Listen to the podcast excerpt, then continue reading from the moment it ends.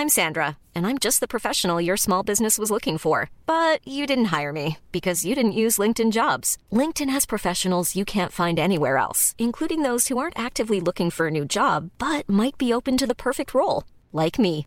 In a given month, over 70% of LinkedIn users don't visit other leading job sites. So if you're not looking on LinkedIn, you'll miss out on great candidates like Sandra. Start hiring professionals like a professional. Post your free job on linkedin.com/people today. Salut tout le monde, bienvenue dans ce Morning Mood, bienvenue en ce jeudi 26 janvier, il est 6h09 du matin. J'espère que vous allez bien, j'espère que vous avez passé une bonne nuit. Bah, C'était une nuit plutôt apaisante hein, sur les marchés, encore une belle journée hier. On a eu des phases de repli, comme quoi hein, quand on est dans des tendances primaires qui sont affirmées, qu'elles soient haussières ou baissières, en l'occurrence haussières, sur beaucoup d'actifs, euh, et ben il y a plus de chances que la tendance se poursuive que l'inverse. Donc dès qu'on a un sens prioritaire, en fait, et ben derrière, je vais pas dire que c'est beaucoup plus facile, mais au moins déjà, ça fait quand même la moitié du job. Et ensuite, bah, bien évidemment, il faut composer avec les aléas, les petites hausses, les petites baisses, les moments un peu de, alors je vais pas dire de panique, mais certains paniques, mais les moments de, de doute, en fait, les moments de pause, tout simplement. Et puis après, finalement, on prend la plupart du temps, il y a plus de probabilité de continuer en fait dans le sens de cette tendance-là que l'inverse. C'est ce qui s'est passé et c'est ce qui se passe, qui est en train de se passer sur les marchés traditionnels, sur les indices. C'est ce qui est en train de se passer également sur le marché des cryptos. On y reviendra juste après. Alors hier, on attendait notamment, il y a eu deux choses. Il y avait, je vais parler que de deux publications, je pourrais en parler de 15 000, mais voilà, après bien évidemment, vous regardez dans votre coin. Euh, Boeing, en fait, euh, a publié avant boursière. Et je regarde les news, comme vous, hein, bien évidemment, pour m'informer, pour comprendre le contexte, pour voir ce qui se passe et tout. Euh, N'oubliez pas que euh, le Dow Jones, c'est pas en fonction de la capitalisation boursière, c'est en fonction du cours de bourse, ok Qu'il fait sa, sa pondération de l'indice. Donc Boeing, ça représente euh, grosso modo 4% de l'indice. Et hier, en fait, je vois beaucoup de titres. Donc c'est pour ça que je vous dis, attention, c'est un peu la leçon de ce matin, entre guillemets attention quand vous regardez des titres, regardez vraiment ce qu'il y a dedans. Quoi. Voilà, faut pas s'arrêter au titre. Le problème, c'est qu'aujourd'hui, en fait, tout le monde n'a plus le temps de rien. On n'a plus le temps de passer des coups de fil. On n'a plus le temps de dire bonjour. On n'a plus le temps de prendre le temps de discuter. On n'a plus le temps de rien. Et en fait, on bouffe de l'info dont on n'a pas besoin. Euh, c'est un petit peu la, problématique. C'est-à-dire qu'en gros, on ouvre Google News le matin, on regarde des TikTok, des machins, des trucs, et en fait, ça drive notre journée. Et ensuite, euh, et ensuite en, finalement, bah, ça nous biaise dans, dans ce qu'on doit faire aujourd'hui, dans ce qu'on devrait faire, dans voilà, les gens qui nous entourent, etc., etc. Et du coup, en fait, on est concentré là-dessus au lieu d'être euh, concentré finalement sur euh, ce qu'on doit faire, ce qu'on veut faire. Et, on oublie le pourquoi en fait, de, de- de le pourquoi de ce qu'on est en train de faire.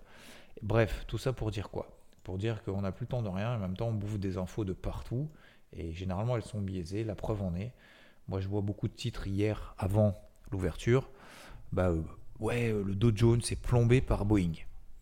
Ok? Donc, alors plombé déjà, moi je suis pas, je suis pas très à l'aise avec le terme, mais admettons, ok, pourquoi pas? Donc maintenant tu fais quoi? Tu dis, ah ça y est, le Dow Jones va baisser parce que Boeing c'est dégueulasse? Bah, en fait, quand tu regardes un petit peu dans les détails, euh, c'est même pas quand tu regardes dans les détails, c'est juste tu regardes en fait. Il n'y a pas besoin d'éplucher le bilan de Boeing euh, pour comprendre tout ça. Tu regardes déjà juste l'open de Boeing, moins 0,7%. Ça représente 4% de l'indice. Est-ce que vraiment le Dow Jones est plombé par une action qui représente 4% de son indice qui perd 0,7% Déjà, juste là, la réponse est non. Euh, elle a publié, d'accord Euh, Effectivement, c'était peut-être pas terrible sur le, trimestre, mais elle a maintenu ses objectifs. Donc, ce qui est important pour le marché, c'est il y a deux choses.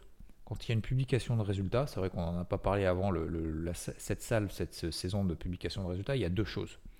Il y a par rapport au passé, est-ce que c'est bon, est-ce que c'est meilleur, est-ce que c'est moins bon, ou est-ce que c'est en ligne, donc conforme à ce qui est attendu? Ça, c'est la première réaction.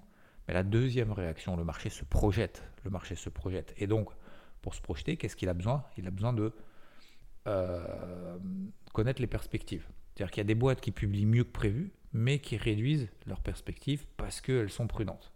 Comme par exemple Microsoft. Microsoft, ok, c'est cool, nanana, mais elle a dit, bah, le premier trimestre 2023, ça va être compliqué. Donc Microsoft, qui pèse euh, quasiment 5% de l'indice, Dow Jones notamment, euh, perdait 5% à l'ouverture hier. Donc ça, c'est ça euh, c'est la deuxième chose, c'est les perspectives. Et ensuite, il y a la réalité du marché. Donc Boeing, qui a terminé hier, qui a ouvert donc à peu près, alors un peu plus bas que moins, moins 0,7, elle a ouvert je crois à moins 1, puis finalement tout de suite après on était à moins 0,7, bah, finalement elle a fini à plus 0,3%. Donc est-ce que le marché est paniqué Est-ce que le Dow Jones est plombé par Boeing qui termine dans le vert? La réponse est non. Voilà, c'est QFD. Microsoft. Microsoft, elle ouvre à moins 5, les résultats sont pas bons, enfin les, les, perspectives ont été revues à la baisse pour le premier trimestre, donc plutôt une stratégie prudente. Elle a terminé à combien? Moins 0,5%. Elle était à un moment donné même dans le vert. Et effectivement, dès la première heure de cotation, ce qui est important en fait, c'est vraiment d'aller à la source. Et après, ce qu'interprète le marché. Et en fait, dès le premier, et ça je l'avais marqué notamment sur IVT, euh, tout de suite en fait, on a fait une mèche en horaire. Tout de suite, à partir de donc il y a l'ouverture à 15h30, 16h30, euh, il y a une espèce d'énorme mèche et puis en horaire, hein, vous regarderez en horaire. Et puis derrière, qu'est-ce qu'on a? Un breakout aussi horaire. Et là, ça doit faire tilt. Tilt en disant bah Que le marché s'est un petit peu emballé de manière négative. Et puis finalement, derrière, on a fini dans le vert, elle a repris 5% direct. Donc, ce que je veux dire par là, c'est attention, attention aux, interprétations, aux conclusions trop hâtives, aux j'ai pas le temps, ne serait-ce que prendre 3 minutes et demie, c'est même pas, c'est même pas 2 heures, c'est juste 3 minutes et demie, au lieu d'en prendre 5 secondes, prendre 3 minutes et demie pour aller vraiment euh, jusqu'au bout des choses, au moins, au moins essayer de comprendre. Donc, euh, finalement, bah, le Dow Jones est plombé par Microsoft et par Boeing, bah, absolument pas en fait. Et derrière, finalement, les marchés ont quand même vachement bien récupéré derrière. Donc ça, c'était les publications euh, avant bourse hier concernant Boeing. Euh, la, réaction également de marché de Microsoft, de la publication de Microsoft, parce qu'elle avait publié après bourse la veille. ok Donc du coup, c'était aussi la première fois qu'elle ouvrait après la publication de ses résultats comme Boeing. et puis on a eu Tesla. Alors Tesla, aussi pareil, je trouve ça assez étonnant. En fait, comme je le dis souvent, euh, il y en a qui dans la difficulté euh, trouvent du négatif, en fait, que, du négatif dans la difficulté, et d'autres, dans la difficulté, trouvent l'opportunité. Eh bien, je, ça c'est la vision optimiste des choses, et puis après tu as la version pessimiste qui dit ah mais ça va être difficile, donc on laisse tomber, euh, allez on passe à autre chose. Euh, donc Tesla a baissé le prix en fait de ses voitures et il y a bah, de cloche. Hein. Un, tu as ceux qui disent ah, c'est un signe de faiblesse, euh, allez on va gueuler parce que en fait c'est dingue, c'est que euh, quand tu as le prix sur un service, sur un produit, tu augmentes, le prix, en fait les, les, les, gens sont pas contents, ce qui est normal, enfin ce qui est normal. Oui, c'est potentiellement normal, après peu importe les raisons ou pas, mais tu te dis putain les prix augmentent et tout, ça fait chier. Voilà. Ou alors tu as le truc où tu dis ils baissent les prix. Ah bah, tu dois être content de baisser les prix. Ah bah non, bah, parce que j'ai acheté ma bagnole euh, une semaine avant, donc euh, non, bah, fais chier, baisse pas tes prix et tout, euh, je me suis fait avoir. En fait, tu montes les prix, tu baisses les prix, de toute façon, tout le monde gueule. Donc autant le faire pour, que ce soit le bien finalement. Alors j'ai pas envie de dire le, le bien de l'entreprise au détriment des clients, c'est pas ça ce que je veux dire. Vous avez bien compris. Mais à un moment donné, de toute façon, toute décision que tu prennes, de toute façon, ça va gueuler.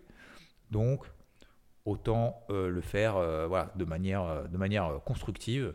Et donc voilà, c'est ce que fait Tesla, c'est qu'elle dit bah ok, je vais baisser en fait les prix parce que bah voilà, il y a eu cette remontée des taux d'intérêt, il y a eu l'inflation, machin, etc. Le, peut-être aussi baisse des matières premières, ça va peut-être réduire mes marges un petit peu, mais peut-être que mes marges aussi ont été augmentées parce que bah, finalement on avait une baisse des prix des matières premières ces derniers mois, parce que vous savez que les voitures Tesla en fait, le prix des voitures bouge quand même énormément, euh, à la hausse ou à la baisse d'ailleurs. En l'occurrence, là, ça a baissé à la baisse. Euh, enfin, ça a baissé, ça a bougé à la baisse. Et, donc, euh, donc voilà, c'est un peu la particularité du truc. C'est du jour au lendemain, en fait, tu peux pas négocier les prix, les prix de voitures Tesla, contrairement aux autres constructeurs à l'origine, mais euh, ça bouge beaucoup. Bref. Et donc, et donc voilà, en fait, baisse des prix. Donc certains voient comme un signal de faiblesse en disant ah bah tu vends plus tes bagnoles, donc tu baisses le prix pour pouvoir augmenter les trucs. Donc ça veut dire que tu es mal, donc t'as pas bien, donc faut shorter. Et puis il y a d'autres qui disent bah finalement c'est une opportunité en fait de prendre des parts de marché tout simplement. Bah pourquoi pas, ça peut être un, ça peut être un mal pour un bien. Peut-être même d'ailleurs que ces marges vont pas être rognées non plus de ouf, hein, etc., euh, etc. Donc peut-être opportunité. Bah, Tesla, elle était à 100 balles, hein, je vous rappelle, hein, euh, Tesla qui avait explosé, elle était à 400 dollars, elle est tombée à 100 dollars, elle a fait 100 dollars, elle est à 150 maintenant. Après bourse, elle est à plus 5%. Parce que Tesla, en fait, a publié euh, des résultats records. 59% euh, de hausse de bénéfices net, 3,7 milliards de dollars. Hausse du chiffre d'affaires 37%. Voilà, plus 5% après bourse. On était même au-delà des 152 dollars après bourse. On était à 144 hier. On était à 100 dollars il y a, il y a quoi? Il y a deux semaines, le 6 janvier. Voilà. Donc, encore une fois, prenons un petit peu de recul, essayons effectivement de voir ce qui est bien, ce qui n'est pas bien, et puis euh, suivons nos plans tout simplement. Voilà pour les, publications de résultats. Donc, bien entendu, bah, ça a aidé du coup les, marchés traditionnels et ça va faire une bonne transition. Alors aujourd'hui, qu'est-ce qu'on a comme publication? On a eu également hier soir, vous regarderez, euh, IBM, etc. Aujourd'hui, on a American Airlines, Mastercard. Après bourse, on aura quand même Intel ce soir, Intel, Visa. Ok. Et puis après vendredi, on aura encore American Express, etc. Donc voilà, ça va bouger encore un petit peu après bourse ce soir. Et ça va bouger également à l'ouverture des marchés américains. Concernant les marchés traditionnels, euh, eh ben on, continue, euh, on continue en fait de travailler à l'achat, tout simplement. Donc toujours pareil, deux choses, des polarités, des niveaux, des points de repère statiques, des points de repère dynamiques. Point de repère statique, zone de polarité, alors je continue avec alors le CAC, le DAX, vous les connaissez, hein, euh, je vais simplifier parce que soit vous écoutez les, derniers Morning Mood, vous avez également le carnet de bord, vous faites partie d'IVT, et également bien évidemment le, le, débrief hebdo aussi de dimanche. 6800 sur le CAC, même si le CAC perd 3%, on est toujours en tendance haussière, pareil sur le DAX. 14 600, 14 700, on est à 15 100 euh, sur le DAX, donc euh, pour le moment il n'y a absolument aucune remise en question des ça, c'est pour les grosses, grosses zones de polarité. Je le fais également sur les indices américains. 3880, 3900 points sur le SP500, tant qu'on passe pas là en dessous en daily, ça reste positif. En tout cas, que des achats à rechercher. On est à 4000, on a terminé hier soir à plus de 4000. Ok, donc on a fait euh, hier, ça commence à baisser, on était à 3950, on avait, on avait ouvert à plus de 4000, on fait 3950. Là, n'oublie pas, tu regardes ton petit bloc-notes, ton petit post-it. Est-ce que je cherche C'est quoi mon sens prioritaire? Ok, mon sens prioritaire c'est l'achat. Bon, bah, je vais chercher des réactions sur des zones. Voilà. Euh, et puis après, les zones en fait horaires, je les ajuste en fait dans le cours de la, journée. Je vais vous expliquer ça juste après. Et puis après, euh, bah, tu travailles en fait dans ce sens-là au moment où le marché en fait te donne des indications qui vont dans ton sens, ce qu'on appelle un signal de marché. Et donc, euh, voilà, 3880 à 3009 sur le, SP, sur le SP500. Le Nasdaq, c'était quoi? Vous vous souvenez? C'était autour des 11 006 à très court terme, mais en tout cas c'est 11 003, 11 100 en daily. ok? Et le Dow Jones, c'est quoi? C'est 33 004, 33 005. D'accord? Donc ça, c'est les zones de polarité, daily, statique, etc. etc. Euh, d'ailleurs, le Nikkei hein, euh, a fait 27 euh, 500 cette nuit. ok? 27 500. On est à 25 800, c'était la zone d'achat. Incroyable. Bref, on a toujours cette détente du dollar américain. Moi, c'est ce que je vous expliquais notamment dimanche, c'est que pour moi, les planètes n'est pas alignées. Je ne comprends pas pourquoi les indices américains ne profitent pas d'un dollar qui est faible. D'ailleurs, hier, juste avant le, euh, au moment de l'open, bah, on voit l'open des indices américains, machin et tout, c'est pas terrible euh, et tout, et pourtant on voit un dollar américain qui est faible, on voit des taux à 10 ans qui sont faibles. Toujours un peu particulier euh, d'avoir justement ces deux indicateurs-là pour moi, ce sont des indicateurs, peut-être que je me trompe. Hein. Pour moi, ce sont quand même deux indicateurs importants euh, pour. Euh, alors, c'est pas. comment dire C'est pas en fonction du dollar que tu vas prendre une position sur un indice. On est bien d'accord. Mais disons que ça donne un indicateur, une indication supplémentaire. D'accord Est-ce que tu vois sur le graphique par rapport à tes plans, machin, etc. Voilà, si ça va dans ton sens, bah c'est cool. Si tu vois que ça part, euh, si tu vois, tu commences à voir en fait le dollar et le taux à 10 ans qui commence à monter, tu dis oulala, ça y est, le marché commence à s'inquiéter. Tu vas être un petit peu plus réticent, si tu veux, un petit peu plus réticent à payer les indices correctement. Tu vois ce que je veux dire? Voilà. Donc on est plus dans cette, euh, euh, comment dire, pas dire convergence, mais dans ces voyants qui s'allument dans ton sens encore un petit peu plus. Et donc, euh, donc voilà globalement pour la situation. Donc euh, après tout le reste, toutes les tendances restent intactes. Hein. Euh, l'or toujours toujours haussier, le pétrole qui n'arrive pas à passer cette grosse zone, il faut une grosse rupture pour pas casser. Vous vous souvenez? Je ne sais pas si vous avez en tête ce, gros canal en fait descendant sur le, sur le pétrole. Il faut une grosse rupture pour péter ça. Pour le moment, c'est pas le cas. Peut-être que ça la sera demain ou aujourd'hui, j'en sais rien, ou la semaine prochaine. Mais en tout cas, pour le moment, c'est pas le cas. Et donc, vous regardez même le FTSE d'ailleurs, MM Vendéli pile poil. Bam, bam, bam. 7700. On est à 7763 ce matin. Donc tout ça pour dire que les tendances restent intactes. Et ensuite, bah, on a des, niveaux d'intervention en fait de, dynamique où, euh, alors je reprends toujours cet exemple du, SP500 euh, avec, euh, comme je l'ai partagé en fait hier, j'avais une zone d'achat sur les 3980 sur les 4000, 3980. Ok? Première chose que je fais, comme ça je vous explique un petit peu, euh, bah, j'attends l'Open Europe, l'Open Cash, donc à 9h. Ok, on attend de voir un petit peu la réaction et tout. L'Open Cash se passe bien en Europe, et puis d'un coup, bim, ils prennent la direction du sud. Genre dans les, dans les 15 minutes qui suivent. C'est pour ça qu'il faut toujours attendre un petit peu 15 minutes et tout avant de. Parce qu'il y a les échanges, machin, les investisseurs prennent un petit peu une direction, et puis après, euh, peut-être qu'il y a un flux qui est en train de se mettre en place. Bref, gap haussier, tout va bien, et puis finalement, ça plonge. Difficulté ou opportunité? Opportunité. Pourquoi? Parce que j'ai un point de repère. Le point de repère, c'est les plus hauts de l'open cash. Donc certains vont dire, oh là là, ça baisse. Ma zone d'achat, c'est 3980, euh, 3990, 4000, ok, à peu près autour de cette zone-là. Euh, certains vont dire, ah putain, ma zone, elle se fait défoncer, fait chier, Moi non, moi je trouve que c'est plutôt une opportunité parce que du coup j'ai un point de repère nickel. Voilà, comme quoi, hein, façon de voir les choses, c'est top. Donc je mets un OC juste au-dessus des 4000,006. Ok? 4000,006, on les pètera jamais, jamais, jusqu'à l'ouverture aux États-Unis. Donc à partir de 9h15, ça fait que baisser, que baisser, que baisser. On arrive à 3950 points sur le 3960 sur le SP500. Je vous fais toute l'histoire parce que je pense que c'est vachement important dans la, façon en fait de construire quelque chose. Euh, je regarde du coup mes graphiques en horaire, donc mon truc à 4006, je peux dégager, ça sert à rien. Hein, euh, quand le, voilà, euh, je, vais pas laisser mon OC là-haut. Quand bien même d'ailleurs, je laisse mon OC là-haut, on a terminé à 4016. Donc en plus même j'aurais gagné de l'argent. Bref, je regarde un peu mes niveaux dynamiques, mes niveaux statiques. Niveau statique, 3880, 3900. Ok, je revois mon plan. Tant qu'on est là au-dessus, polarité positive, je ne cherche que des achats. Très bien, on est à 3960.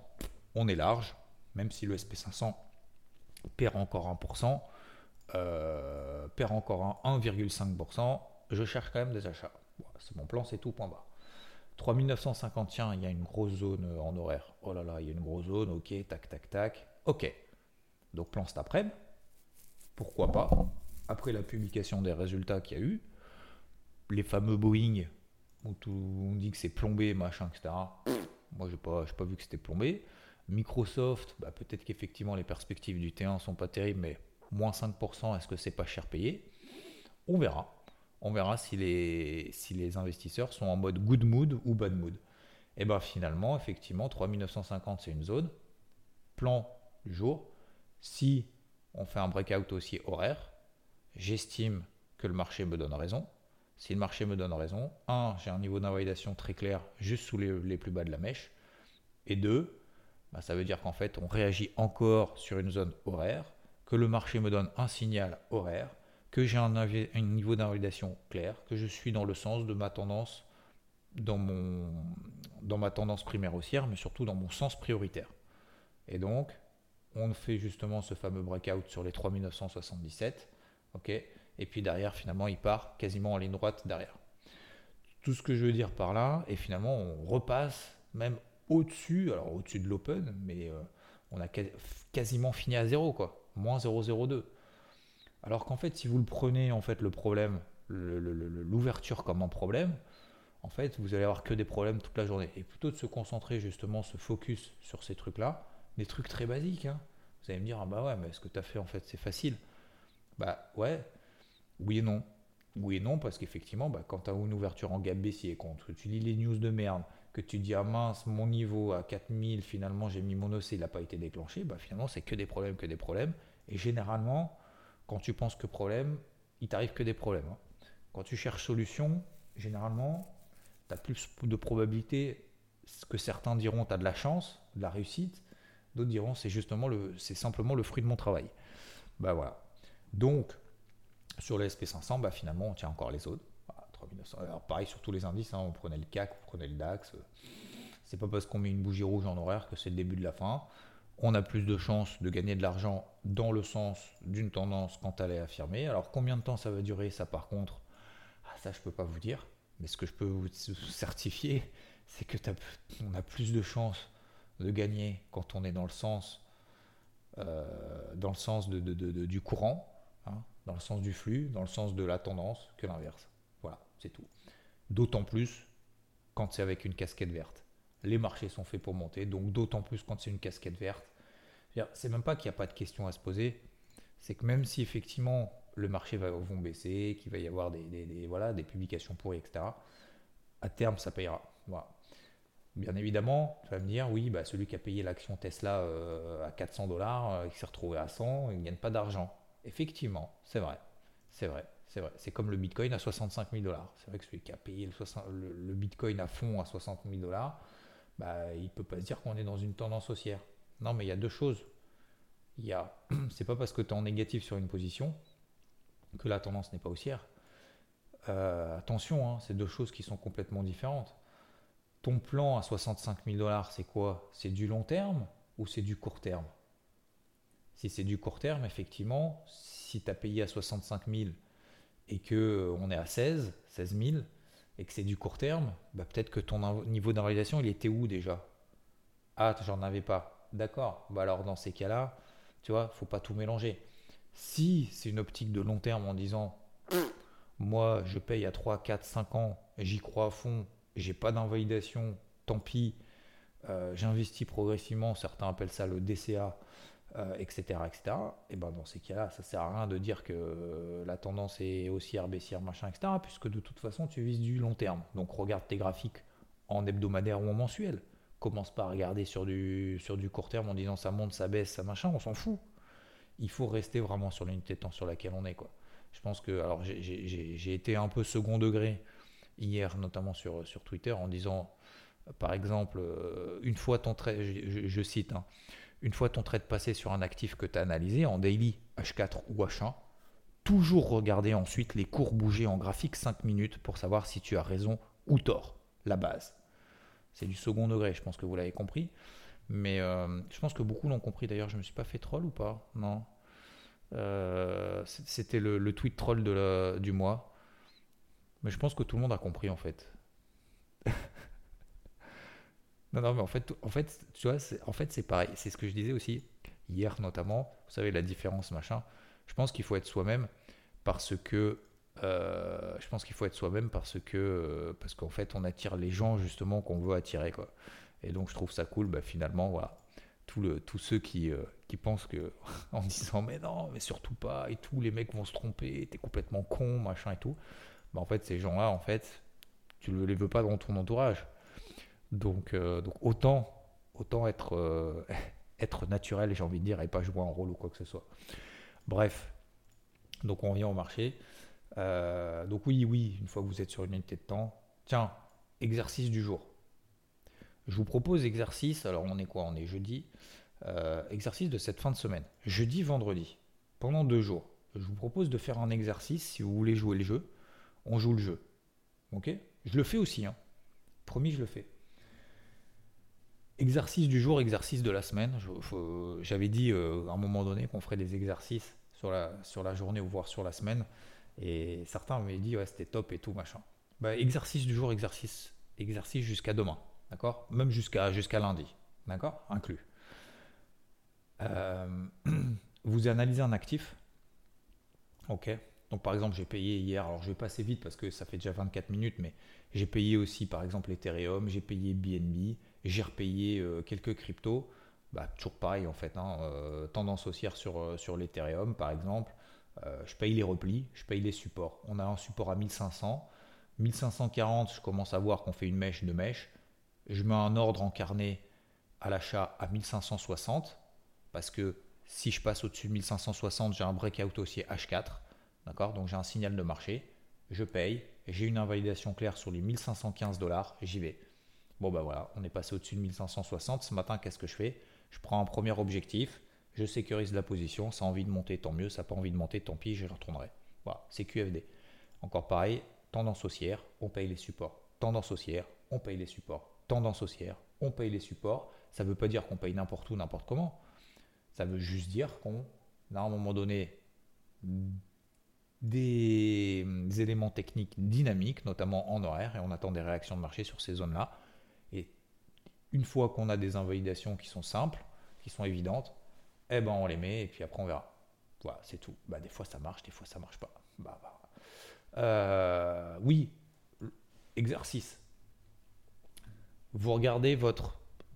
Je trouve ça hallucinant encore une fois, hier, pourquoi je parle de ça? Parce que voilà, sur l'Ethereum, je prends ma pause en horaire. Bah, t'en as encore qui, qui, se place sur des unités de temps 5 minutes en disant ça baisse, ça s'effondre, oh là là, on est proche du niveau d'invalidation, etc. Donc je vous propose de faire un exercice. Quand on prend une position sur une unité de temps, alors je sais pas si vous prenez du, sur du 5 minutes, sur de l'horaire, sur du daily, j'en sais rien, peu importe. Une, je parle une unité de temps. Éventuellement une unité de temps supérieure. Donc je vous prends l'exemple de l'Ethereum hier. Je regarde en daily, les tendances, elles sont comment? La, Ma polarité, elle est où? 1400 dollars. On est à 1530, 1560, 1600. Je cherche des achats, sens prioritaire. Je vais optimiser mon point d'entrée selon quelle unité de temps Une unité de temps inférieure sur du H4. Ok. J'ai ma zone d'intervention entre 1005 et 1550. Si j'ai un signal là-dedans, j'y vais, j'ai des mèches, machin, etc. Je reste sur l'unité de temps H4. Le premier, donc ça fait deux unités de temps, daily H4.